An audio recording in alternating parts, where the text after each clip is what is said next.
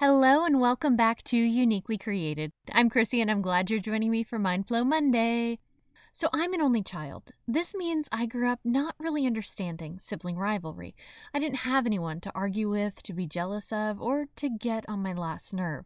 While I always wanted a brother or a sister, I'm now realizing that there were some perks to not having one. Because my boys, sibling rivalry is in full effect. People tell me that when they grow up, they'll be glad they have each other, but we have not reached that stage. So for now, yeah, they're not happy about having each other. It's a daily bickering, arguing, and brotherly love, right? Now, I don't tolerate tattling. It drives me nuts. While my youngest is the bigger tattler, they're both guilty of it.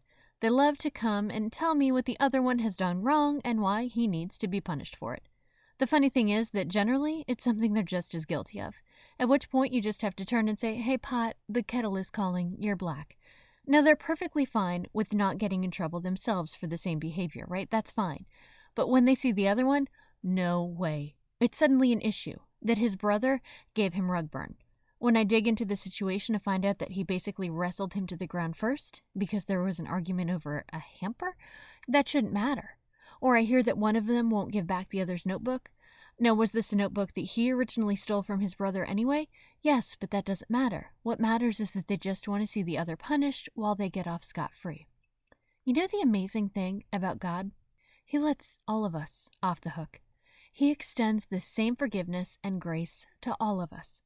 But sometimes we're not okay with that because we judge others as being maybe not worthy of that forgiveness. We get a little bent out of shape.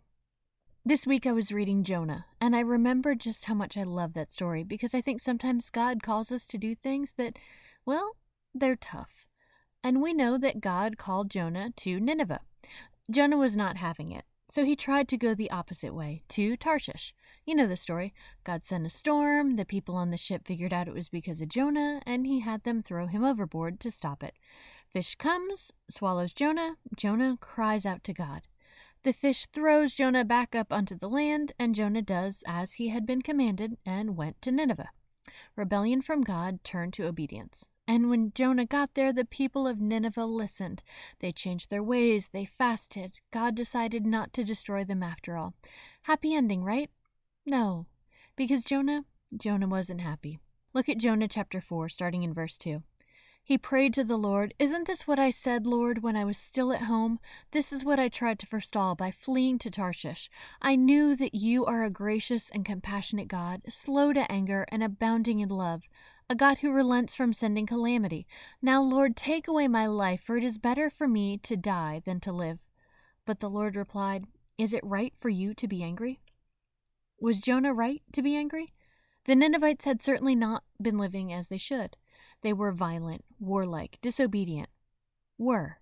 Because things changed. They repented. They changed. They turned back to God. But that wasn't enough for Jonah. He wanted them punished. Where was the justice? The funny thing is, it's almost as though he forgot that when the story began, we saw him on his own disobedient run, turned from God's orders.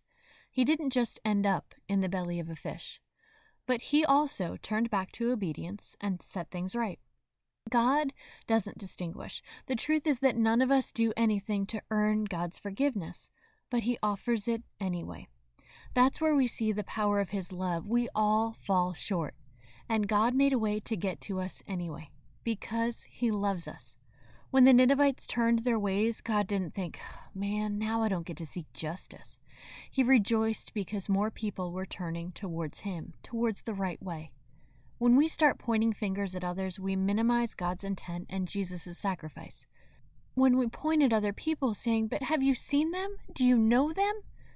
Nowhere is there written that there is a scale, that some things will be forgiven, but others, they just go too far, or that God loves some of us more than others.